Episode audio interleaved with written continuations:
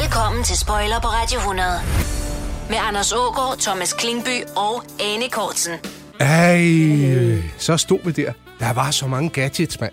Ja, Dukkede op. Vi vidste ikke engang, det hed gadgets. det Det var bare smart. er masser af sjove ting i 80'erne. Mm. Nå, kan man bruge sådan en til det? Det vidste vi ikke.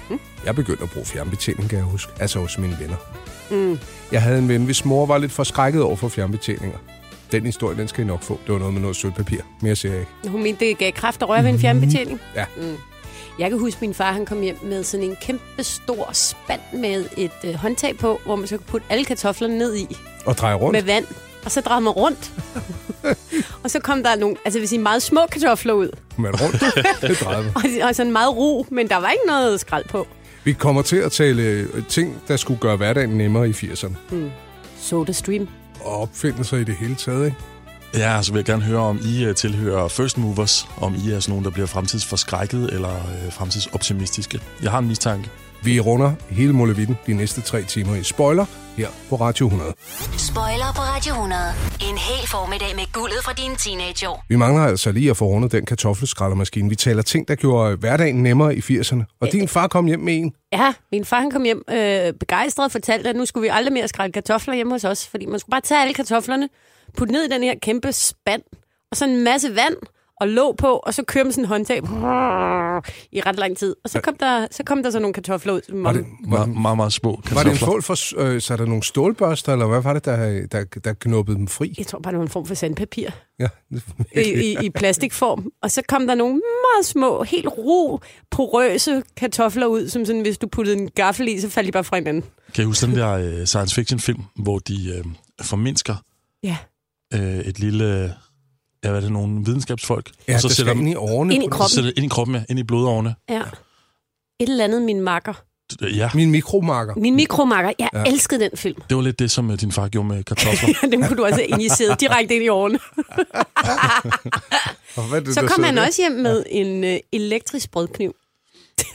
Den kan vi godt nå at vende nu. Ja, han kom også hjem med en elektrisk brødkniv. Altså, som om, jeg elsker opfindelser, hvor den er opfundet, det er opfundet, det fungerer fint. Og så kommer der, det var der meget af i 80'erne, elektrificerede ting, som man ikke har brug for. Deriblandt en elektrisk brødkniv, som skar utrolig langsomt og meget dårligt. Hvordan så din øh, far ud? Det lyder, som om han var rigtig glad, når han kom hjem. Ja, ja. Min mor var ikke så glad, men han var rigtig glad. Han købte utrolig mange af de der opfindelser. Hvor, hvor Man er køber, var sådan en det, han, hjemvendt øh, Vasco da Gama. Han har simpelthen været ude på uncharted territory. I Merkus, hvad skulle der Ja, gale? fordi jeg forestiller mig nemlig også den butik, der har været i den anden ende, Mm. hvor Anes far så er kommet ind. Ja. Og han er måske bare kommet ind og sådan, Jamen, han hvad var- har I, hvad har I til mig? Jamen, han var og så har de virkelig- hævet ting op, som var en Monty Python-sketch. Ja. Den her, den kan gøre kartofler virkelig små. Den her, den Den her, den kan få brød til at smuldre, mens den dør i, af kedsomhed. Han købte selvfølgelig også en, øh, en elektrisk dåseåbner. Ja. En elektrisk øh, appelsinpresser. Mm. Kan I huske dem, hvor man bare skulle holde appelsinen, ja. og så drejede den rundt ja. nedenunder? Mm. Tror jeg slet ikke. Ja. Han købte til med en elektrisk kost til at feje krummer af duen med. fra alt det brød, der var smuldret fra den elektriske kniv. Ja. og hvis du spørger, hvem der købte den første chokoladesmelter, svaret er rigtigt, det er Anes far. Nej, ved I, hvad han ville have, men han ikke fik lov til for min mor? Nej. Kan I huske det der, hvor man skulle putte mel og vand og sådan noget ned i en maskine, og så havde han lavet boller næste dag? Ja, sådan en bagemaskine. Ja, den bagte, hævede og bagte. Ja, men nå, det, det fandtes i virkeligheden. Den fandtes. Det var meget dyr. Den ville han købe. Det ville min mor ikke være med til. Mm. Der satte hun grænsen. Brødmaskinen. Det var a step too far. Ja. Mm. Og det er også lidt skørt. Ved I hvad? Der også var en god opfindelse, Nej. Mm. når nu vi taler øh, morgenmad. De der croissanter på dåse, Åh, oh, ja. dem var min far tosset med. Jeg Hold synes- op. De smagte lidt af metal, men lad nu ligge. Jeg synes, vi skal vende dem sammen med en anden ting, der måske godt kunne smage lidt af metal. Ting i bakker, man bare skulle varme op, og så var det blevet lørdag aften, og så var menuen altså klar. Du lytter til Spoiler på Radio 100. Og så hæv man lige Ja. i kanten af, af papiret, og lige pludselig så Så sagde eksploderede den. Puff. fordi de var hævet, de var varme, indeni, eller varme, men det var, de var ikke færdig bagt, det skulle med på. Men, men, men de stod og var klar. Og så var Gerne- der sådan ligesom, ligesom lavet sådan en stiplet linje i dejen, hvor man kunne, som bare ligesom skulle hive. Så havde man de der trekanter, skulle bare rulle dem, og så ind i ovnen. så var der croissant 10 minutter efter. Mhm. Ja, det var smart. Men det er jo ligesom det der Jack in the Box legetøj, ikke også? Hvad er det? Det, man, øh, man, man, man fjerner toppen, fjerner ja. låget, Nå, og så er der sådan en eller anden, der springer frem. Ja, det, var, Nå, Nå, ja. ja. det var Det er sådan, det samme med croissanter. Ja, mm. faktisk. Man ja. twister lige lidt, så uh, Ja. surprise, Ja. her er jeg, importeret fra Frankrig, klar om 10 minutter. Det var jo også i 80'erne, at der begyndte at komme øh, frysetørret appelsinsaft. ja, det er rigtigt. Dengang var vi jo ikke så kritiske i forhold til friske råvarer og sådan noget. Alt, hvad der bare var smart. Kan I huske øh, frysetørret appelsinsaft? Mm, men i det hele taget, alt hvad der var frysetøjet var smart. Ja. Jamen, jeg, jeg kan ikke huske, hvad var der før? Jamen, Hvad er det, du snakker om? Så var det på koncentrat. Nej, men det der frysetørrede appelsinsaft, det var sådan noget pulver, som skulle putte vand i, og så ja. blev det til sådan noget appelsinkød-agtigt, som om det var friskpresset. Det var det, Det var jo så lidt, ikke. ligesom, så er det faktisk rigtig juice. Man har bare lige taget væden ud først. Det der, hvor man simpelthen laver teknologisk en omvej, fordi at folk de forventer, at der skal være det der, at der skal være det der frugtkødsmag. Mm. Mm. Ligesom øh, jeg læste en gang, at man øh, men i gamle dage, så havde man brugt sådan nogle øh, øh, i syltetøjsfabrikation i England, altså mange år tilbage, så havde man egentlig lavet det uden kerner. Men fordi folk forventede en smag af kerner, så producerede man nogle kerner. De var faktisk lavet af træ. Nej, Det er mange, mange år siden. og puttet ned i syltetøjen. Ja, simpelthen fordi, at det, sådan, det virkede mere ægte på den måde. Det er det samme med det her. Ja. Og så var der jo selvfølgelig lørdagskyllingen, Ja, er du ved mig, Jes? som tog øh, de små hjem med storm. Ja, det gjorde den. Det var da også herligt let. Kylling i eget fedt, og så øh, lå den bare der og simrede med en masse salt i og blev varmet ind i ovnen. Ja, og du skulle slet kunne ikke du røre ved tage den. bakken ud, og så få lidt ekstra sol ja. ude i haven. Spoiler på Radio 100 med Anders Ågaard, Thomas Klingby og Anne Kortsen. Er det lyden af, hvad jeg tror, det er? Jeg prøver at finde ud af, hvordan popcorn lyder, når de popper. Ikke, ikke sådan der. Oj, Nå, det lyder som en, en lille hest, der drikker portvin. er det mig, der lyder som en lille hest, der drikker portvin? Åh, Ej, det er fordi, ej, det er, der er jo folk, der lytter til det her, nu skal vi huske. ja, det var også rigtigt. Smaske lyd i radioen, det er noget, der irriterer det. Altså, Men det var ikke, det var en lille hest. Også i virkeligheden. ja, det gør det ikke bedre. Men grunden til, at Uh, vi taler om popcorn, det var ja. fordi mikrobølgepopcornene. Ja. Nej, det var smart. Mikroovnen i det hele taget. What? Kan du varme mælk så hurtigt? Ja. Hvis man havde brug for det. Jamen, det var, jeg kan huske, i min lang tid, så var det noget med, at man kunne varme et æble, og så spiste det med en ske. det var det, den blev brugt til. Var det det? Ej, det er fjollet. Men altså... Folk øh, vidste ikke, hvad de skulle stille op med den der mikrobølge. Vi Den- øh, lavede popcorn i lige den, det pludselig blev var en den der god bare. til, ikke? Altså, Jo, men så kom de der popcornposer, ja. som drejede rundt, Ja. ja. og så kunne man spise, så havde, var emballagen jo med i, så kunne man spise dem, så kunne man få dem. Jeg kan huske, man kunne få dem, når man gik i byen. Så, altså, så havde de lige sådan en pose Så kunne man Carlsen lige få sådan en varm pose popcorn midt i det hele. til 25 kroner eller et eller andet. Ja, det er noget helt ubeskriveligt meget. Det skal øh, have 3-4 minutter ved fuld knald på. Mm. Så meget kan jeg da huske. Den dukkede op lige pludselig. Jeg forbinder det med, sådan, at det var noget fra en Steven Spielberg-film. Meget futuristisk. Lige pludselig stod der en mikrobølgeovn. Ja. Mm. Det kan ikke helt passe, men det har nok været en eller anden militær opfindelse. Men eller folk- et eller andet NASA-projekt. Det Folk er da var også bange stadig for den, mærkeligt. ikke? Jo, hvad, Altså. altså. var det for noget mærkeligt noget, det der med, at ting eksploderede? Og... Ja. Ej, ved I, hvad jeg også forbinder det med? Ja. Gremlings.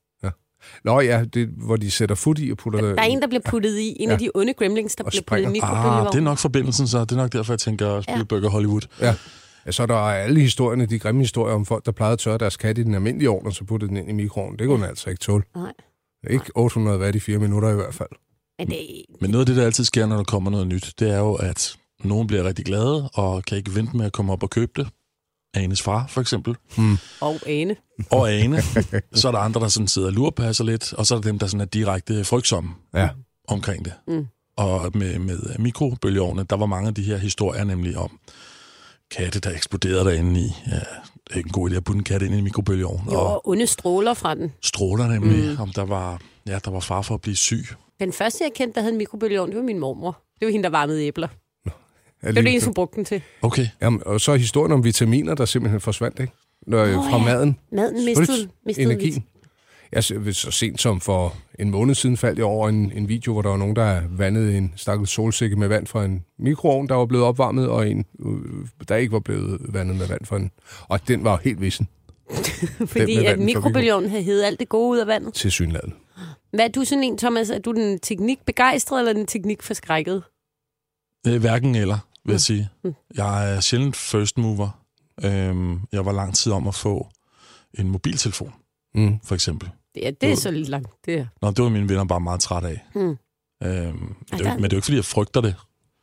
Jeg kan simpelthen ikke få nok af de der nye opfindelser. Dem skal jeg bare have med det samme. Nej, jeg er også sådan en som Thomas. Altså, hvis du skal have fat i mig, så skal du ringe til Nora 48, så dukker jeg op. Så skulle du til morse. ja. Ja. Min mormor var også den første, jeg kendte, der fik en ældert. Eller der varme Ah, Var hun æbler. en af dem? Hold nu Hun var op. fandme vild med de der ting. Ja. Hun havde jo også sådan et bælte. hun havde sådan et bælte, der var sat til sådan en kæmpe maskine. Så skulle man stille sig op Og så skulle man tage det der bælte rundt om øh, hofterne, og så rystede det en helt vanvittigt meget. Så ry- var teorien, at ligesom rystede fedtet væk. Nå, det var for at, at slange sig, Motion, faktisk. Ja, det var sådan en form for det bevægede øh, musklerne. som en, en aktiv ferie. Ikke så glemt. Ja.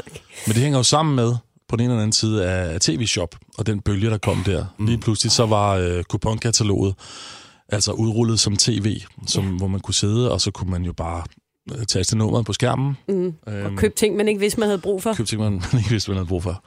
Så som penslen, der kan male hjørner. Ja, det er rigtigt. Hvad for Det var en noget? af de rigtig gode. Hvad? I hjørnepensel, der var sådan ligesom øh, lavet i et V. som om det nogensinde har været et problem. Mm, Elsker, ja. de opfinder problemer, og så opfinder de løsninger. Det er lidt den syge ende af kapitalismen der. Altså, Ja. ja. det er virkelig der, der bliver, øh, ja, der bliver virkelig opfundet behov. Ting, som vi slet ikke har brug for. Men altså, Thighmaster, den kan alle bruge. Du vil bygge i Amerika? Ja, selvfølgelig vil jeg det. Reglerne gælder for alle. Også for en dansk pige, som er blevet glad for en tysk officer. Udbrændt til kunstner. Det er jo sådan, at direktør Conradsen, han ser på mig. Jeg har altid set frem til min sommer. Gense alle dem, jeg kender. Badehotellet den sidste sæson. Stream nu på TV2 Play. Haps, haps, haps. Få dem lige straks. Hele påsken før, imens billetter til max 99. Haps, haps, haps. Nu skal vi have Orange billetter til max 99. Rejs med DSB Orange i påsken fra 23. marts til 1. april. Rejs billigt, rejs orange. DSB, rejs med. haps, haps, haps. Vi har opfyldt et ønske hos danskerne. Nemlig at se den ikoniske tom skildpadde ret sammen med vores McFlurry.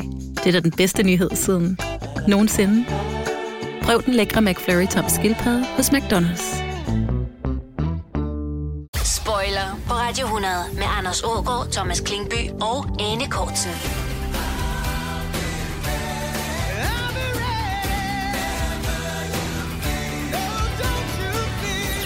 Kan I huske den første film, I så på en moviebox? For jeg kan.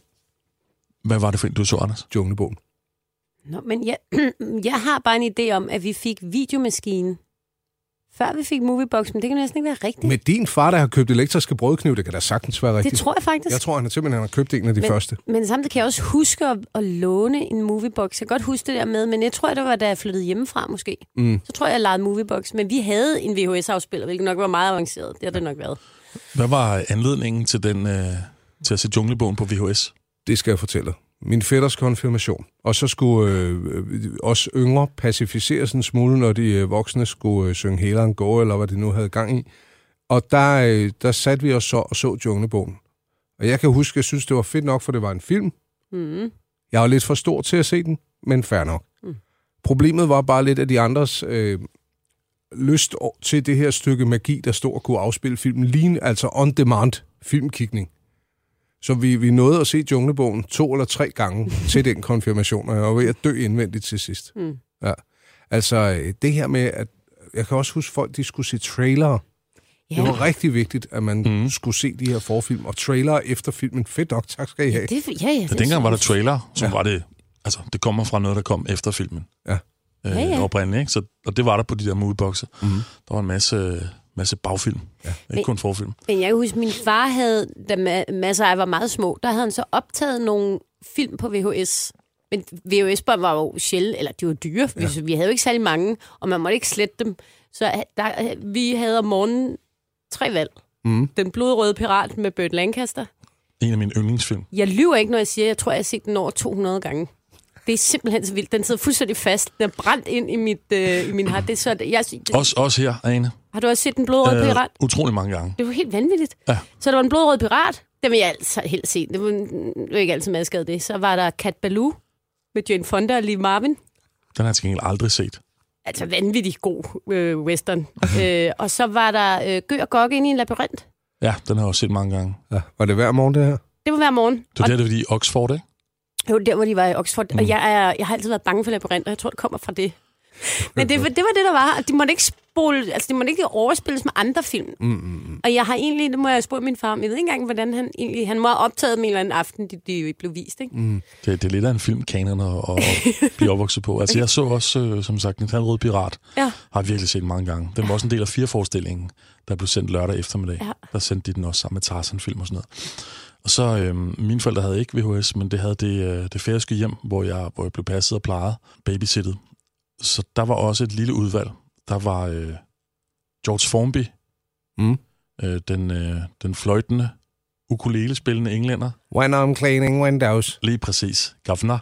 Altså, ingen der med med. Nej. Det er ham her. Now it's a job that just suits me. A window cleaner you would be if you can see what I can see when I'm cleaning windows.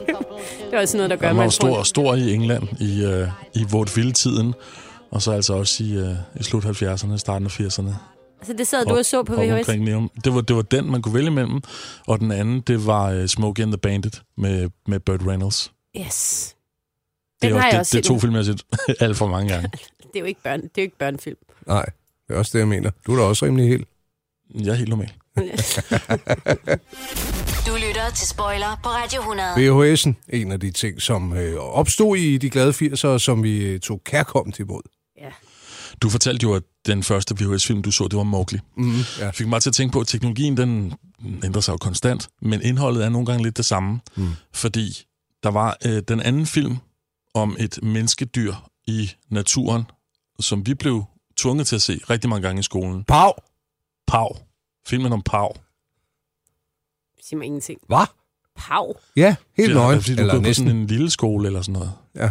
Hvad er et pav? Er du sådan en Rudolf Steiner-barn? Nej, det kan du virkelig bide dig selv næsen på, jeg ikke er. Den der øh, film om, om Pav, Hvad er pav? Jeg har alle, der set det.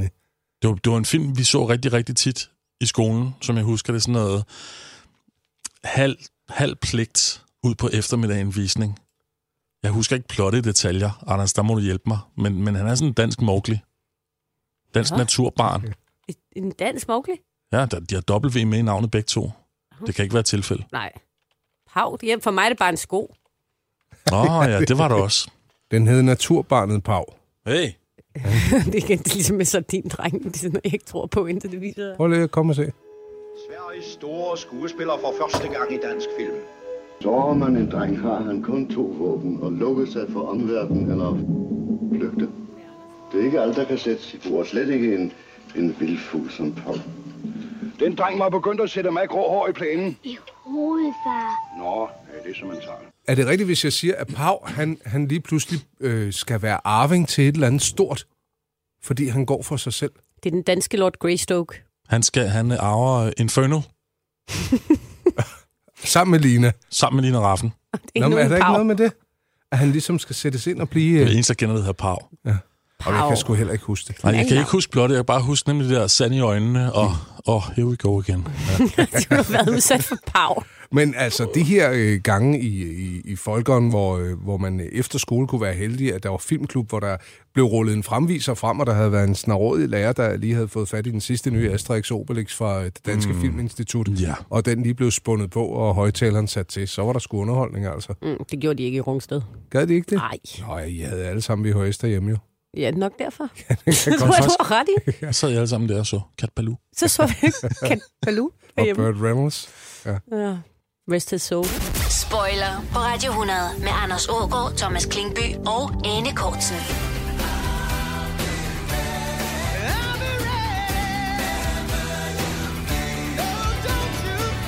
Jeg vil gerne købe øh, de her på sko. Ja, så gerne. Og det er så første gang, vi kommer til at sige det her her til lands. Vil du betale kontant eller på kort? På kort, tak. Og for første gang i dansk historie, i 1983, blev øh, pengeinstitutternes købe- og kreditkort så svinget, også kaldet dankort. Ja. Og siden da, så skal jeg da love for, at det der med at have et betalingskort, det er blevet et hit. Ja, nu er det så ved at være lidt mobile pay-agtigt, det hele. Jo, men det er knyttet op på et kreditkort, Men ikke? jeg kan godt huske det med dankortet. Apropos det med mikrobølgeovnen, så var det noget meget farligt noget med det dankort. Mm-hmm. Man skulle virkelig ikke sådan bare gå rundt med det. Vores, vores klasselærer var meget imod. Mm. Der var mange, der var imod det. Ja, det skulle han i hvert fald ikke have. Hvorfor? Jamen, det kan jeg ikke rigtig huske. Men, øh, men det er nok op på der, hvilken, hvilken side af historien er man tilbøjelig til at stå på. Er man fremtidsoptimistisk eller lidt fremtidsfrygtsom? Mm. Mm. Min mor, hun udskrev mange checks. Ja, checks, det husker jeg også. Krossede checks. Ja, så er der en to striber på og videre til dig. Og så når man skulle have noget med over i skolen, der skulle betales for noget, så gav hun mig en check med. Det er sgu stort. Så gav jeg videre til læreren. Ja, Så var den krosset. Så skulle hun skrive sådan noget. 218 kroner skulle skrives med, buk, med tal, men så skulle man også skrive det med bogstaver. Ja. Ja. Mm, 218 218. Og så noget med et 0 og en skråstreg og to nuller. Det var Min- totalt øh, altså, mumbo jumbo. Øh. Ja. Ja, og du kunne gøre det rigtigt og forkert. Jeg kan huske, min far han arbejdede i en bank, og han var tosset, når folk ikke skrev øh, 60 for eksempel i stedet for 60. Ja. Mm. Altså det der med bare at skrive 60, Nej, nej, nej, nej. det var for... Det var Øh, en helt særlig øh, code of conduct med Ja. ja. checks. og så, så skulle man skrive under bag på dem, inden man afleverede dem. Og det skulle man også, ja. ja. Den eneste grund til, at de ikke er helt uddøde, det er vel på grund af sådan nogle øh, Danmarks indsamlinger og øh, quiz og gameshows. Fordi en, øh, en kæmpe stor check Ja. er meget sådan, det, det er en visuelt god præmie. Jamen, nu var jeg lige vært ved et prisshow sidste uge, og der havde de lavet nogle gigantiske store iPhones med en mobile pay-overførsel på. Nå, okay, så den er, den er skiftet ud nu. Okay. Nå, men det manglede også bare, jeg tænker også, helt unge mennesker må jo stå og tænke, hvorfor har I et stykke papir, hvor der står på på den måde? Mm. Det er da noget underligt noget. Ja. Men, men, øh, men dankortet kom til, og det blev altså øh, det blev rigtig godt taget imod. I løbet af af 1983 var der lige godt 78.552 dankortbetalinger. Ja. Så var der fluesmækkeren. Ja, ja. Ja, det For var, der var jo ikke det der med, det der med at øh, swipe kortet i Nej. starten overhovedet. slet ikke. Det Man var, skulle have sådan en dobbelt øh, ned og ligge. Ja, du fik din egen kopi. Altså, du Butikken skulle ikke fik ned og en. lægge. Kortet skulle. Kortet skulle ned og ligge i sådan Trods alt. en ramme af en art, og så lagde man noget papir ind over. Jeg har også arbejdet i butik dengang, der var fluesmækker, Mm. og så skulle man... Og så var det ikke altid, det gik så godt igennem. Så en gang til, og så havde, man- skulle man stå fedt med de der forskellige... Øh, Og man skulle skrive under også, ikke? Efterfølgende. jo, jo, og man Ja. skulle skrive beløbet, og det, ja, der blev der arbejdet med. Og vi havde så sindssygt stærke underarme dengang i 80'erne. Ja, de med drejetelefoner fluesmækkere. og fluesmækker og alle de der ting. Popeye the Sailor Man. Ja. Ting tog lang tid. Du lytter til Spoiler på Radio 100. Imens musikken spillede, så kom vi øh, til at tale om, øh, at jeg har oplevet her, jeg tror det var til jul, at min øh, lokale supermarked øh, blev nødt til at hive fluesmækkeren frem, fordi det var bøvl med betaling. Ja. I hvert fald i, i den retning, ikke? Og der var det noget med at få en øh, bong, og så gå over og stille sig i kø til at betale. Der var sgu tillid der. Ja, der var ikke nogen, der ligesom valgte ikke at stå i kø og Det- pakke ud med deres poser. Melder historien i hvert fald ikke noget om. Nej, det er jo så det, at, at tillid er øh, fundamentet for al valuta og transaktioner og den slags ting. Det er, at man snyder ikke hinanden i sådan et lille samfund, eller hvor alle kender hinanden. Mm. Og det minder mig om, øh, dengang jeg boede i øh, Odense, der fik jeg et indblik i den i, i eventyrlandet, i H.C. Andersens hjemby. Mm. Og den utrolig store, naive næsten, nej ikke bare næsten, totalt naive tillid, folk udviste til hinanden. Man kunne gå op i bussen, hvor man i øvrigt, skulle jeg vende mig til, gik ind bag. Bag, ja. Det kan man så nu i København jo også. Ja. Alt, gå ind, hvor man vil nærmest i bussen. Nå, men øh, hvis ikke man havde sine øh, penge med, eller havde billet, så kunne man bare sige det til buschaufføren og sige, øh, må jeg bede om en skyldepose? eller på lokaldialekten, jeg får lige en skyldepose. Ja.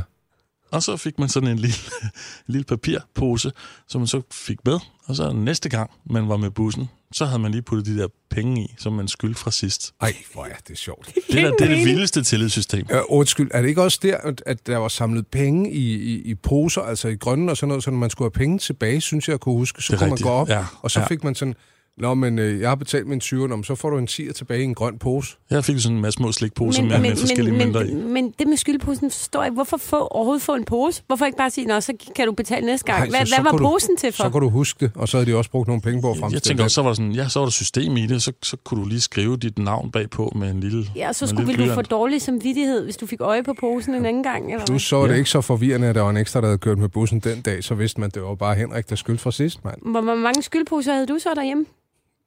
Jeg betalte, jeg betalte faktisk mit, tro det eller være, men jeg havde besøg af en kammerat over fra, øh, fra Storbyen her, Ja, det kan du godt som blive simpelthen var så, lige så fascineret af det, som jeg var. Så det, det, var, det var en attraktion for ham. Det var noget, han simpelthen skulle prøve. Ja, det ville han, jeg han også. Hmm. havde penge med til turen. Man kan godt sige, at han ikke havde nogen penge. Og så For fik han, han- for han, fik- han skulle bare have en skyldpose og prøve det. Ah. Spoiler på Radio 100 med Anders Ågaard, Thomas Klingby og Anne Kortsen. Ved I, hvad jeg kommer i tanke om? Nej. Kan I huske de der øhm, plastikholdere til mønter? Ja, det der, hvor man kunne klikke sammen op i toppen. Ja, så lidt Ja. ja. klemte man Ja. lige, Ja. og så, havde de, så var der til 10'er, og til Mhm. 5'er og til 1-kroner. Ja. Ja. De var sådan noget gennemsigtigt plastik, hver deres farve. Ja. Og så den der fornemmelse af lige at klemme dem op på top. Ja, og have en, der var helt fyldt, det synes jeg var alle tiders. Det er sådan noget, det er, den glæde har børn slet ikke i dag. Nej, det har de altså ikke. Glæden ved at sidde fedt med alle sine mønter og putte dem op i de der holdere, det var da super dejligt. Men når det er sagt, så tænker jeg også, og det kan jeg huske, da jeg var øh, yngre, når jeg så øh, hen ved kassen, at de sad og skulle have en ny rulle 10 kroner klar. Ja. Ja. Det her, øh, sådan når de lige slog på kanten af kassen ja. for at brække det der papir, Ja. det, kunne jeg, det har jeg aldrig fået lov at prøve. Nå, Det har jeg prøvet mange gange. Jeg har jo også stået i butik Ja. i glade 80'er, men det der med lige at knalde Ja, var og det så ikke ud i fedt? kasseapparatet, jo, meget tilfredsstillende. Lille øh, clue til dig, hvis du prøver noget, der ligner. Gå ind i øh, de, de lokale apotek, køb ja. en øh, lakridsal, Oh, ja. Det er samme, øh, samme rulleteknik der. Den kan også lige slå ud på en bordkant. Er det bare mig, eller når vi nu taler lakridsal, så var øh, 80'erne det helt store mekka for, øh, for sådan noget salmiakslik. Det var rigtigt. Altså i 80'erne, der købte vi slik på apoteket. Ja, men altså pletskud, det Bare- steg. bredt Rustne final søm. statement. Rustende støm, søm, og så ja. øh, var vi ude i lakridsruden, f- Ah, når min mor virkelig så syntes, det skulle kedeligt. være søm. Nu kan man gå og tykke på en gren. Ja, det var ikke... Ikke Og prøve at se, om man kunne sutte lidt af Ja, det var sådan øh, den største løgn, djævlen nogensinde øh, fortalte os. Ja. Det, det Det, der fucking lakridsrod. det var mand. lakridsråd var slik. Må jeg få noget slik? Ja, tag en dejlig lakridsrod. Ja. Tag en, en gren her. Tak, Maria Stens. Ja. øh, Prøv at høre, hvor jeg har trævler i munden. Ja. Så kunne man få, der var også, men der var også sådan noget ren salmiakpulver i et rør, som Ja. bare hældt ned i halsen. Ned i løgneren. Ja, det smagte, det smagte rigtig Mm. godt. Altså, man skulle bare ikke have for meget ned. Så var det ligesom at blive fanget i en eller anden ørkenstorm. øhm, og man skulle heller ikke få det gjort det vådt med, med tungen. Ej, så så blev det skulle du ikke få det ud. Noget, Men det, lige finde balancen der. Lige finde det der, Ja. finde det der sweet spot. hvor man lige kunne... Så var der altså salmiak lykke i din mund. Ja. Mm. Og der er også de små harlekintern, de der små Ja. ja. hovedpinefremkaldende lakridser. Det er rigtigt, ja. De Ja. var også gode. Så kom så alle de der mågeklatter og hundeprutter. Ja. Ja, wannabe slik. Det var der i slut 80'erne, det, det dukkede op. Det var jeg bare imod. Jeg Hvor- mærker, at jeg hvor- grundlæggende var imod det. Hvorfor? Så du var nogle uværdige navne. Var du ikke bare blevet lidt for gammel? Det kunne simpelthen? godt være. Spoiler på Radio 100 med Anders Ågaard, Thomas Klingby og Anne Kortsen. Jeg kom til at tænke på, om I havde prøvet det samme, som jeg har. Mm. Apropos slik. Ja. Øh, jeg kan huske, der var sådan nogle historier om nogen, der havde fået øh, leveret en hel palle slik, eller en masse poser, fordi der havde været en fejl i produktet, eller et eller andet. Mm. Så og jeg tænker hvis på, man gjorde opmærksom på en fejl, så fik ja. Ja. man en masse. Ja. Ja, hvis man har sådan en, en reklamation, så tænker jeg, okay, der, må- der må være en brist i systemet. Den skal jeg lige tjekke der, ikke? Så ned og købe en, øh, en pose øh, mågeklatter, Mm. eller mm. et eller andet. Øh, spis 1, 2, 3, 4, 7, og så ikke flere. Ja. Og så, og så sende den til, ind til fabrikken med melding om, at der var en fejl i det her. Og sådan øh, lidt påtaget voksensprog. Jeg sætter normalt utrolig stor pris på jeres produkter. Jeg tror faktisk kunden gennem mange år, men jeg synes ikke, at smagen var tilfredsstillende lige i denne forsendelse. Og så har jeg krydset Det var altså fingre for, at de ville rent sende et fusk. eller andet parti Så troede du tilbage. det. Fik du noget ud af det? Aldrig. Ej, hvor er det sjovt. Har I ikke gjort Lige det? netop i denne forsendelse kunne jeg konstatere, at der var en, øh, et underskud af øh, lagt til, øh, hvad Ja. hedder det? Sakarin, som jeg ellers Ja. sætter ude meget øh, pris på. Og det Nej. piner mig så mange år i kunder, jeg overvejer at øh, søge tænker- alternativ. Gud, vi, vi, vi, vi kan risikere at miste Thomas Klingby som kunde. Ja. Ja. Vi må hellere sende en hel palle ja. Ja. hans vej. Jeg vil sige, øh, uden at nævne navne, Stor, så... stor ros, undskyld, Anders. Stor ros til firmaerne for ikke at, at hoppe på den lige med. Ja, der vil jeg sige, et af de helt øh, s- store og meget dyre chokoladefirmaer, der fik øh, jeg nogle påskeæg fra på et tidspunkt. Og der var sgu sådan en bismag af hmm, hmm, plast-print. Så skrev jeg bare en mail til dem og sagde, hey, vær lige opmærksom på, at det dip. Det synes vi er lidt underligt. Vi elsker ellers jeres cho- chokolade rigtig meget. Så var direktøren for det hele på øh, mail og spurgte efter et nummer til mig, så ringer han, kan du sende den tilbage? Nej. Og så skete der hverken værre eller bedre, Nå, så har du jo prøvet det. end, end øh, Okay, nu føler jeg mig snydt. Mm. kan Men du der også var jo godt også gøre. reelt noget galt med de æg. Ja, Det det var ja, men der. det kunne de jo ikke vide. det der var, Jo. var, at printet nede under æggene, som ellers var dækket af med plast, det var simpelthen så frisk, at noget af, af selve printsmagen øh, var havnet i ægget. Og øh, det var jo noget værre skidt. Det forestil dig, at du får øh, det, der minder om en juniorflyttekasse med, med alt deres chokolade sendt tilbage som tak for hjælpen. Nej. Hold kæft, hvor blev jeg fed det år. Men du har jo så prøvet det, han har haft en vild fantasi om hele sit liv. Så ja, siger jeg, du det Jeg er så. simpelthen så Men han er jo misundelig på raslet dig. nu. Jeg er det var ikke i rasende.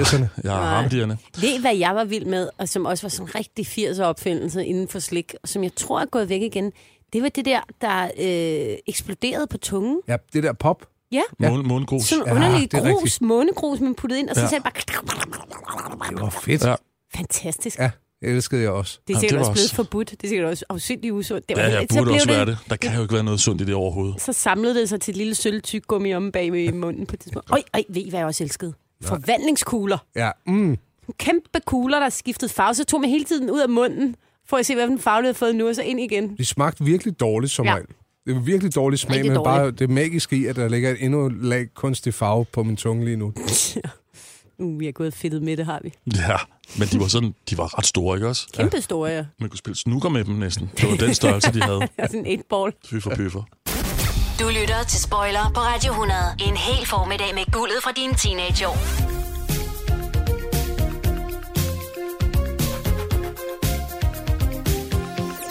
Ej, apropos opfindelser, så lige pludselig så mødte vi jo altså forårsrullen i 80'erne, som skulle gøre det lettere for os med aftensmaden sammen med en lille klat soja, ikke også? Jo, jo. Endnu en af de ting, der skulle gøre livet nemmere for husmoren derhjemme. Ja, der kan jeg huske første gang, jeg stiftede bekendtskab med forårsrullen. Mm. Det var, øh, det var min farfars gamle makker fra landbrugsskolen, som havde fået en fix idé, som var kineser eller i hvert fald efterkommer af. Og han, øh, han åbnede simpelthen øh, den her fabrik og sagde, jeg fører mit hjemland og Danmark sammen i en form for rulle, hvor vi lægger ting ind i, ligesom vi gør hjemme i Kina. Altså, Dalun. Ja. Ja. Var det, kendte du ham? Ja, jeg kendte ham ikke, men min farfar gjorde, så da de skulle til øh, gamle elevfest, de har nok været i 70'erne, der blev de inviteret over på fabrikken. Det ruller lidt rundt, når man skal spise det. Det er lidt svært med kniv og gaffel, som han sagde. Ja. Ja. Ej, kan I huske, jeg synes, det var så eksotisk. Så skulle man ligesom skære hul i midten mm. af Mhm. den der forårsrulle, og så skulle man hælde soja ned i. ja. Ej, Men det var jo salt med salt på, ikke? meget salt. Jeg Ja. ja. ved ikke, hvad, der, hvad var der inde i. Det var der ikke nogen, der egentlig gik Ja, det så meget var op i. meget kål, meget gulerod, en lille smule gris, ikke? Gik du meget... Var du glad for forårsruller, Thomas? Ikke specielt. Du lytter til Spoiler på Radio 100. Første gang, jeg var med klassen inde i byen, og så var vi på Burger King, og så fik jeg en cheeseburger. Første gang, jeg fik en cheeseburger. Ja. Jeg tror aldrig i mit liv, stadig ikke, at jeg har smagt noget, der smagte så godt. Jeg synes, det var fuldstændig vidunderligt. Den der helt bløde, svampede burger, som var sådan lige til at tage og pakke ud af det der papir, og så bare spise. Jamen, jamen, jamen. Men I har jo, altså, ja. nu, jeg, jeg, sy- jeg ser jo mere som, øh, som børn, der er kommet i København, ikke? Mm. Øh, end mig. Altså, der kom jo både McDonald's og Burger King, var jo øh, opfindelsen af, af fastfood-restauranten som sådan i Danmark, vel? Ja, Burger King kom lang tid før McDonald's. Ja. Ja, mm, første gang, det, jeg er vokset op ikke så langt fra øh, Ane faktisk, og så øh, boede i Kokkedal, øh, men oppe i Hørsholm, nabobyen, der Mm. øh, åbnede en burger-restaurant. Øh, det var sådan, det var første gang, jeg smagte en burger. Jeg kan huske, jeg var oppe med min øh, ene bror og min far. Og min far var mega pinlig, øh, synes jeg, fordi han ikke bestilte en burger, som det hed, men han bad om en øh, bøf sandwich. Det var da også mega kikset, mand. Men mega kikset, altså. Skulle han næsten- Utilgiveligt kikset. Skulle hun have sådan en bøf sandwich der? Og Ah, så blev hun jo så rettet. Men der fik vi burger, de smagte øh, helt eventyrligt. Det Jamen. var, det var ikke Burger King, det var heller ikke uh, McDonald's, men det var, uh, det, det var noget nyt. Mm. Altså, jeg kan bare huske den der tur, hvor vi var blevet lovet at skulle på burgerrestaurant. Mm. Ja. Og så bare sidde der. Min mor dissede produktet lige for vi gik ind ad døren og fortalte om alle de forfærdelige transfedtsyre, de der pomfritter nu havde kogt i. Mm. Og jeg sad og tænkte, det er forbuden frugt, men hold kæft, for smager det godt. Ja. Mm. Og så kan jeg huske, at jeg havde fået... Jeg tror, min far havde stukket, fordi vi skulle, vi skulle købe burger der, når vi var med klassen inde i, i København. Og så tror jeg, at min far havde stukket mig 100 kroner. Altså en 100 kroneseddel. Og den der cheeseburger, jeg var oppe og kø- og købte, den kostede 20 kroner. Så gik det op for mig, at jeg kunne købe fem. det var sådan helt vanvittigt. Det var helt vanvittigt. Gjorde at- du det? Ja, det er jo tro. Mm. Mm. Efter at have spist den der og konstateret, at det var det bedste, jeg nogensinde har smagt i hele mit liv, så gik det op for mig, at jeg kunne købe fire til. Hej, Gud, det var simpelthen så fantastisk. Og smagte de andre lige så godt? Yes. Ej, Jeg har faktisk haft en fæble for cheeseburger lige siden. Mm. Mm. Nu koster det kun en 10. Mm. Ja. Kan du købe 10? Ja. Man kan jo rigtig mange. Man kan ikke kun købe en. Nej. Ej, det kan jeg cheeseburger, nej. Det kan man faktisk ikke. Du lytter til Spoiler på Radio 100. Den første øh, kulinariske øh, megadealer herhjemme, mm. det var de kinesiske grillbar. Ja, ja. Det var de første. Det tror jeg faktisk var, må have været det første fastfood, der overhovedet åbnede. Ja, som den gamle nu øh, lidt, lidt øh, bedagede, sikkert racistiske vidtighed sagde omkring, øh, man kan ikke spille øh, fodboldkampe med kinesere, hver gang der i hjørne åbner din grillbar. Det er da ikke spor racistisk, det skulle du overhovedet ikke tro. Nej, Det, det var sådan noget, man sagde dengang. ja. Hold da kæft. Rigtig 80'er joke. Jamen, ja. vi, vi, øh, vi havde jo ikke ude på landet den slags. Der var det, der var det absolut en, øh, en, en bleg hvid fra byen, der altid selv åbnede. Men, men jeg kan da godt huske, da jeg sådan kom øh, i de Havde I ikke tidlige sådan en 90'ere. lokal kinesergrill? Nej. Hvor Havde vi vi var ikke. chop suey og... Slet Forårsruller? ikke. Desværre. Nej, og det var jo det, der var fint. Det var jo alt lige fra flæskesteg sandwich til chop suey var noget, som var på kortet. Ikke? De, holdt sig jo, øh, de holdt sig jo ikke kun til deres eget. Mm. vel? Nu er vi jo derhen, hvor der er kommet alle mulige pizzerier og alle verdens køkkener til. Jeg har den her lille øh, opfindelse, der har jeg måske nævnt øh, over for dig, Ane. Mm. Opfindelse, det er så meget sagt. Jeg kunne bare godt tænke mig, at der var nogen, der gjorde det eneste rigtige og slog, slog, slog de to ting sammen, som bare matcher så godt. Den gode italienske pizza med den sprøde pomfritbakke. Kan I følge mig her? Nej, altså pizza med pomfritter på? Nej, nej, nej, nej. nej det ville da være ulækkert. Ja. Jamen, det er ikke ulækkert, det Thomas Men det tænker kunne på. du godt have fundet på at foreslå. Nej, jeg kunne ikke. Nej, prøv nu at høre om. Det... Jeg, der, Sig det jeg, jeg, jeg er igen. faktisk meget, meget ren omkring det. Jeg synes, en margarita-pizza som udgangspunkt er det bedste, der findes. Enkelheden i det. Og jeg tror, de fleste italienere vil følge mig. Ja. Ja. Friske råvarer ovenpå. Måske et par tomater. Ikke så meget. Nej. Mm. Ikke alt det der. Nej. Okay. Ananas og banæs. Men vi ved godt, at der findes de, de, de rigtige italienske pizzerier. Vi ved godt, hvad jeg snakker om. De, de, de laver gode pizzaer. Det gør de. Og de insisterer bare på af en eller anden grund at, at, at blive så autentisk i det, så de faktisk ikke har pomfritter på menuen. Der skal man gå hen til en anden type pizzeria, Som har dårlige pizzaer, men som gode har dårligere pomfritter. pizzaer. Det Nu er min jeg med. påstand her. Det bliver jeg nødt til at sige. Det er selvfølgelig min påstand. Men jeg har gjort min del for at research det. ja, du har været meget i marken. Jeg har været meget i marken. Mange Ja. field studies. Ja. Jeg, jeg kunne bare godt tænke mig, at nu laver den her David Brent-bevægelse med hænderne. Ja. Hvor du folder dem sammen. Ja. ja, Så du, du vil have gourmetpizzaer, hvor du også kan købe vanvittigt gode pomfritter. lige præcis. Jeg tror, det vil blive... Altså, Det det kommer vil sælge som varmt brød. Mm. aldrig til at ske. Det vil blive landstækkende. Det vil blive sådan det nye øh, lavkagehuset. Ja. Det er altså svært ved at se. Hvad vil du kalde det? Pizza og pomfritter? Jeg ved ikke, nu skal P&P. jeg lige tænke lidt over Er det. Noget, I vil være med i, skal lige høre. Vil I ind på ground floor i det Hvis, her? hvis jeg nu forsigtigt siger til dig, hvis du tager navnet her, så er jeg med. Pompizza. Pompizza? Og der kan jeg så sige med det samme, jeg er ude. Jeg siger A-kasse og fagforening. Så siger du, åh, må jeg blive fri? Og så siger jeg, yes! For frie A-kasse og fagforening er nemlig de eneste, der giver dig en gratis lønssikring. Inkluderet i den allerede lave medlemspris. Se tilbud og vilkår på frie.dk. Haps, haps, haps. Få dem lige straks. Hele påsken før, imens billetter til max 99. Haps, haps, haps. Nu skal vi have orange billetter til max 99. Rejs med DSB orange i påsken fra 23. marts til 1. april. Rejs billigt, rejs orange. DSB rejs med. Haps, haps, haps. Du vil bygge i Amerika? Ja, selvfølgelig vil jeg det. Reglerne gælder for alle. Også for en dansk pige, som er blevet glad for en tysk officer. Udbrændt til kunstner. Det er jo sådan, at de har tørt, Conradsen, han ser på mig. Jeg har altid set frem til min sommer. Gense alle dem, jeg kender. Badehotellet den sidste sæson. Stream nu på TV2 Play. Vi har opfyldt et ønske hos danskerne. Nemlig at se den ikoniske tom skildpadde ret sammen med vores McFlurry. Det er da den bedste nyhed siden nogensinde. Prøv den lækre McFlurry tom skildpadde hos McDonald's. Du lytter til Spoiler på Radio 100. Det er bare fordi, jeg lige er ved at hakke gulerødderne. Ja, det skal du ikke gøre med en kniv. Det er da for dumt. Hvorfor sidder du på en kondicykel og gør det? Prøv nu at vente her. Prøv at se, hvor fint det ryger ned i. Sådan, Thomas.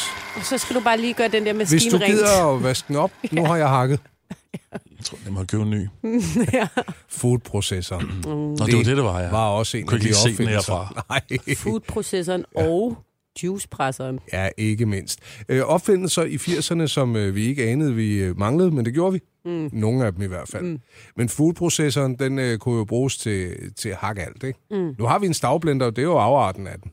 Ja, ja, det, det er jo en smart afart. Ja. Men, men øh, eller jeg kan huske også min far igen, han købte sådan en enorm, det var helt gigantisk, også en stor spand, men virkelig en kæmpe gigantisk spand med sådan en rundt låg med et hul og så sådan en stang.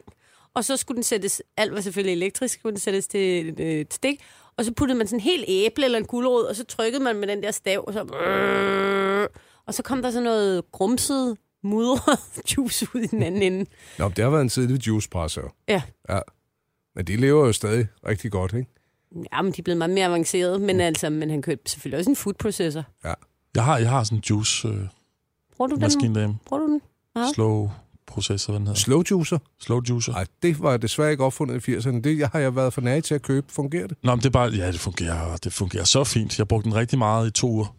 Mm. Sådan er det jo med de der ting. Man burde købe den på, øh, på sådan en, en, en... Ligesom øh, de her øh, timeshare-lejligheder, så burde man sige, jamen, jeg vil godt købe en slow juicer, og så mm. få at vide, du kan kun have den i to uger alligevel. Ja. Og du får den, øh, du får den om halvanden måned, der er Thomas færdig. Mm. Det er jo deleøkonomi. Det du kan man da gider bare alligevel ikke bruge den mere. Nej. To Altså. ugers, øh, det- det er din tur. To Ja. uger. Ja, og så, Så er kan du vi glad. smide den ud, når alle har brugt den. Eller Ved- sælge den. Ved, hvad, ved, ved I, hvad jeg også kommer i tanke om? Nej. Der har stået på køkkenbordet, når man kom hjem fra skole, som min far også havde investeret i. Nej. Sådan en lille, firkantet kasse med runde hjørner og en stor knap på midten. Og, hvis, og en lille lampe. Og hvis lampen blinkede, så var det, fordi der var besked. Så skulle man trykke på den, og så var det sådan noget med... Telefonsvaren? Nej, det var ikke en telefonsvar, det var bare en ting i sig selv. Altså, det er vel i virkeligheden det, der er gået hen og blevet Echo og øh, Alexa i dag. Ja. Men så kunne man indtale beskeder, i stedet for at skrive dem ned på et stykke Nå, til papir. hinanden. I hjemmet? Ja, så kunne man indtale beskeder. og, så, øh, og så kunne man høre dem, når man kom hjem. Så var det sådan noget med, hej Ane, husk, at øh, du skal til violin klokken 16 Mm, og ballet. og ballet. Ja. Ja. Så skulle man høre den der besked. Og så, ja. Det, Og Det så er den virker tør ikke for- umiddelbart som om, at det er, det er helt matchet... Øh, altså formålet, hvad kan man sige, øh, arbejdsindsatsen stod, stod mål med hinanden. Det var meget nemmere at skrive en seddel, og min far blev så skuffet, hvis man ikke brugte den der mes- messenger-ting. Men det har jo været videreudviklingen af telefonsvaren et eller andet sted, bare til intern brug. Og den, den var jo også lige Ej. pludselig stor i 80'erne, ikke? Jo, og jeg elskede telefonsvaren. Vi har aldrig ja. haft en. Det var vi længe om at få. Men havde du ikke en, da du flyttede hjemmefra? Og så fik jeg en. Og Så jeg når synes, man kom hjem, så blinkede den, hvor mange beskeder der var. Ja. Ja, tænkte Det man, var ja. altså, der er nogen, der vil i kontakt med mig. I dag der er de fleste af os jo sådan junket op på sociale medier, mm. og øh, kører lige sådan, øh, hvad hedder det, garnet gennem, gennem en gang likes øh, på et eller andet tidspunkt i løbet af dagen, eller flere gange, om man nu er på Twitter, eller Facebook, eller Instagram, eller hvor det er. Det er jo bare stimulerende, når der er nogen, der har liket mit øh, lille dumme opslag, eller mm, mit nye billede, eller kastet nogle hjerter efter et eller andet. Mm. Det var det samme, som øh, telefonsvaren gjorde mm. dengang. Det var, det var virkelig en, øh, det var en fryd, meget spændende, mm. og sådan en lidt, lidt større oplevelse, fordi det også var en ting, ja. end det er med de her skærmlikes i dag. Du lytter til Spoiler på Radio 100.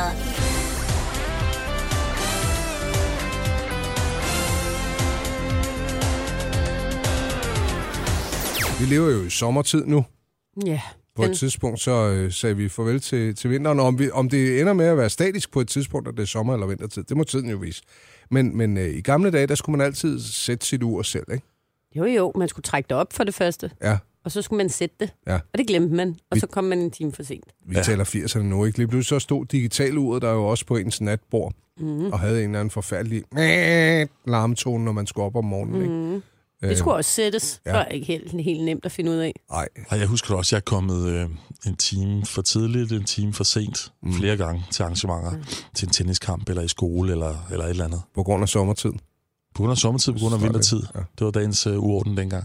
Men en ting, jeg øh, synes, den har sikkert været opfundet i USA før, men noget, jeg blev, øh, blev dus med i 80'erne, det var snus.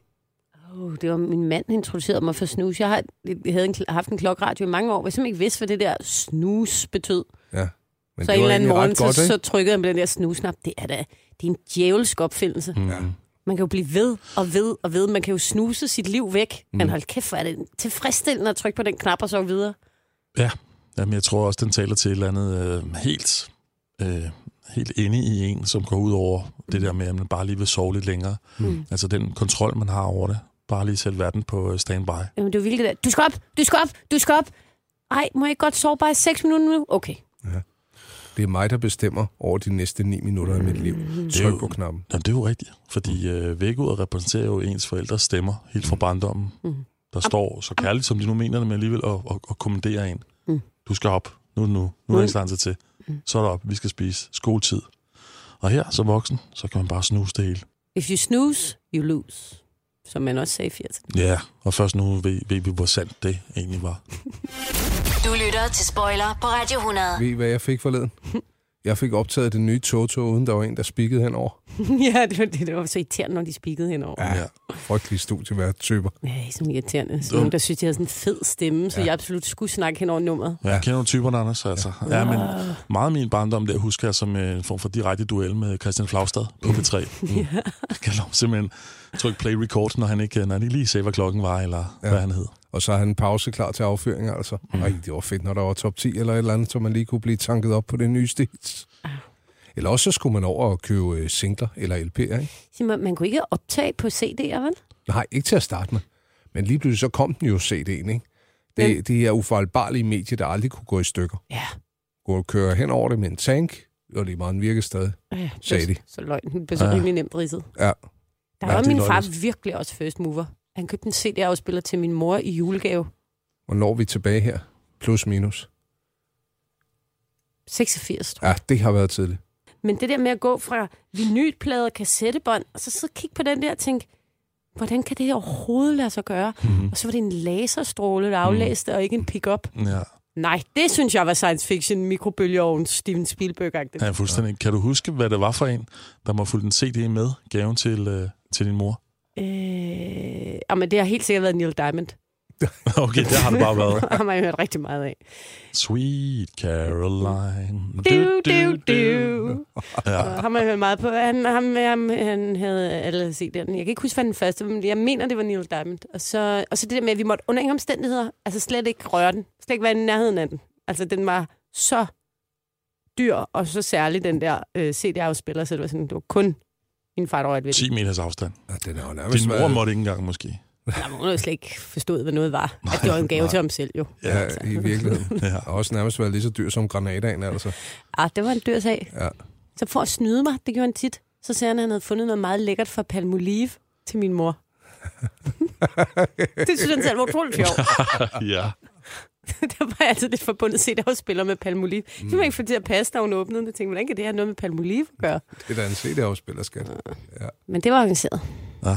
Jeg kan godt, godt lide, at han gik til yderligheder for at holde det skjult, holde det hemmeligt. Mm. Det var helt i julens ånd. Mm, ja. Nu kommer jeg lige med en påstand igen. Mm. Skyd her fra hoften. Fordi generelt, så er udviklingen jo af det gode, vil jeg sige, og man får nogle forbedrede produkter. Men de kan også stagnere lidt. Og det kan også være sådan, at jeg faktisk savner nogle ting. Mm. Ikke bare sådan nostalgisk, men fordi jeg faktisk synes, de på en eller anden plan var bedre. Jeg har det for eksempel sådan med iPod'en. En iPod. Ja. Den, den synes jeg var helt fantastisk. Og jeg har, jeg har simpelthen ikke samme glæde ved mine øh, musikafspilninger nu, som jeg Overhovedet havde ikke. med den. Nej, men det er da kun gået ned ad bakke i det hele taget. Men det, det kan jo ikke gå ned ad bakke, når man hele tiden udvikler, når man ved mere. Er det ikke underligt? Jeg tror, jeg tror, det er fordi, vi er en generation, hvor, hvor og det er det så ikke på iPod'en, men alligevel, at det skal være fysisk. Vi skal ikke ind på en app og hente vores musik, som vi så streamer, fordi vi har datamængde nok til det og god nok forbindelse. Det bliver for rodet for os. Det var nemmere, at man havde de tracks på iPod'en, og så satte man den i og synkroniserede den med de nye sange, man nu havde fundet. Men jeg synes jo bare, det, jeg synes jo, man hørte albums, der var blevet lavet som mm. fra start til slut, som man så lærte at kende.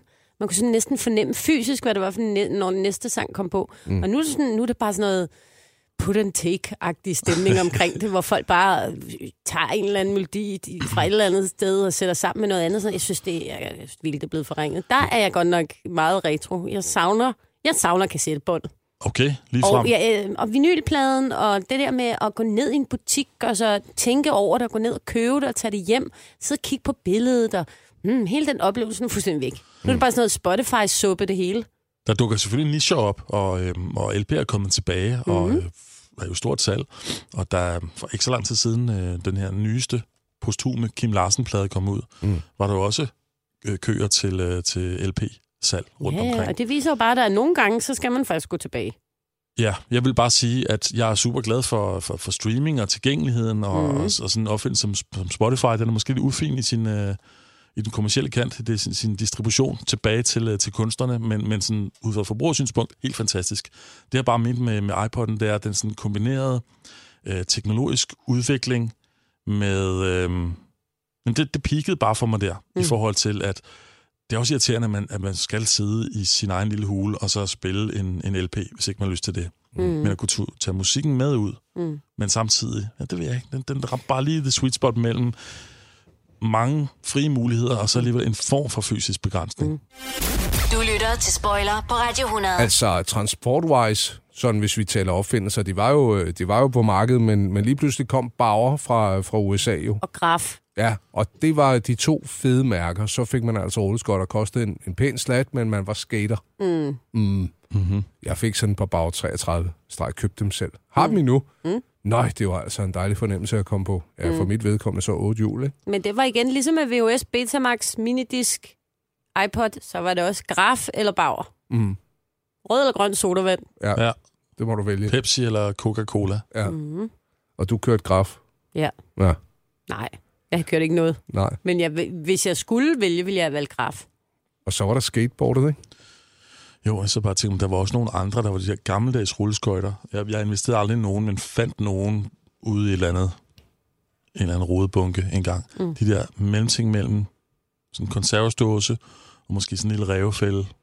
Nå, hvor du stak hele skoen ned i. Ja, jeg kan ikke huske det Og så der. bandt du Hus, dem kunne- ud over. Du kunne ja. Ja. udvide den alt efter, hvad for en størrelse sko du havde. ja. Det er rigtigt. De var ikke så smarte. Nej, du Nej men man stået på kunne sådan- rulle på dem.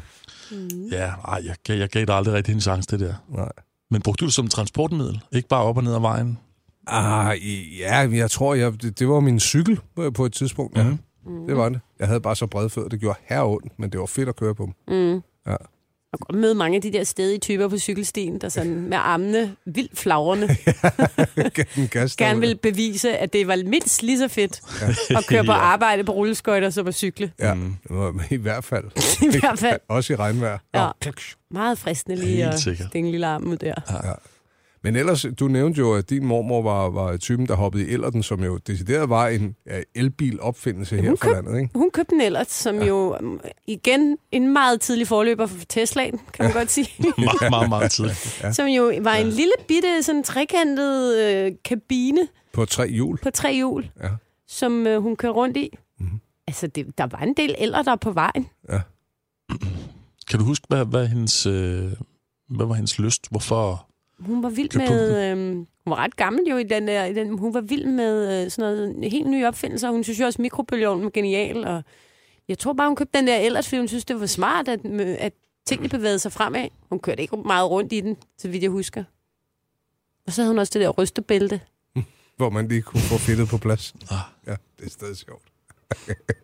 Men, øh, men Ellerten var jo, øh, altså den blev jo spået en stor fremtid på et tidspunkt. Altså det var den første, øh, altså det var en dansk opfindelse, en elbil.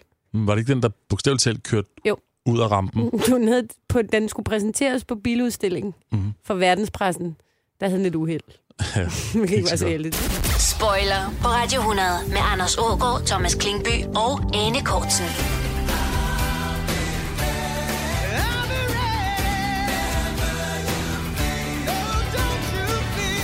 Jeg har øh, i forbindelse med vores program, hvor vi taler opfindelser fra 80'erne, som, øh, som vi tog kærkommende imod, men ikke altid beholdt, ikke? Jo. lagt et lille indgangskamera, så vi alle sammen kan tage billeder til festen. Åh oh, ja, så hyggeligt. Er der nogensinde nogen, der har øh, altså fremkaldt de billeder? Jeg har et par gange, men, men typisk så var det ikke de største fotografer, der fik fingrene i det kamera. Oh, nej. Nej. Aldrig været rigtig gode billeder, der kom ud af dem. ikke Ind- rigtigt. Indgangskamera, det synes ja. man også var smart. Det synes man, det var. Vanvittigt smart med dem. Når man lige skulle på ferie og ikke havde råd til et fedt kamera, så tog man sådan et med. Mm. Ja, men jeg synes godt, det var smart. Jeg kan ikke lige forklare nu, hvorfor. Nej. Ved I hvad? Jeg kan fortælle jer, at man kan faktisk købe en ellers i dag på Den Blå Avis. Hvad koster sådan en fyr? Jamen, så skal I komme med et bud. Øhm, Til salg på Den Blå Avis, ikonisk dansk elbil. ikonisk, det lyder dyrt allerede. står, står den i flot stand? Det vil jeg også skrive, hvis jeg havde en alder. Jeg siger 65. Ja, 65. 1000. 65.000, okay. Altså ikonisk, det lyder dyrt. mm. Og der er også lidt et problem med batteriet i den. mm, den koster 5.000 kroner en flaske vin. Man kan få sig en ikonisk dansk ellert til 12.000. Hold da kæft. Hvis det er en god Nå, flaske rød vin, endda. så er du Så går det bullseye. lige op. Ja. Så flot, den er. ja, den er super flot. Må jeg se. Jeg vil købe den. Den ligner sådan en skikabine, Ja, der falder ned. ja. Og bliver stående. Du lytter til Spoiler på Radio 100. Åh, Ja. lyden af gamle dage. Ja, og irriterende dag. Og nu er Thomas igen. Igen på internettet. Nå, vi må Læg vente til... røret! Læg røret, Thomas! Vi må vente til Thomas har Jeg kan ikke lukket høre jer. af. Jeg er i cyberspace. Sådan var det jo, når man ringede op, og så var folk i gang med at være på internettet. Så blev man mødt af sådan noget. Så kunne man ikke rigtig komme igennem. Nej, det var virkelig Hvad er det irriterende. for nogle lyde, dem der egentlig? Ja. Altså, hvem har besluttet sig for, at de skal være sådan? Det ved jeg ikke. Det er lyden af The Matrix. Ja. ja det er virkelig lyden af internettet. 56k modem, og så bankede det ellers bare derud af. Ikke? Ja. Mm. Men øh, næste gang skal vi så ikke hive nogle varemærker frem? Altså øh, brands i det hele taget? 80'er brains. Ja. Jeg tænker jo på Svartur, du har lige været inde på det. Jeg havde selv et Psycho, øh, som kunne spille syv melodier. Det synes jeg var ret fedt. Mm, Er det noget, I er frisk på? meget. Helt sikkert. Jeg tænker Pierre Cardin og måske lidt Slassenger. Ej, Og Elias. jeg har øh, fået Paul? lyst til at købe en tennisketcher, når du siger sådan. Mm. Ja. Tak for i dag, I to. Øh, selv tak.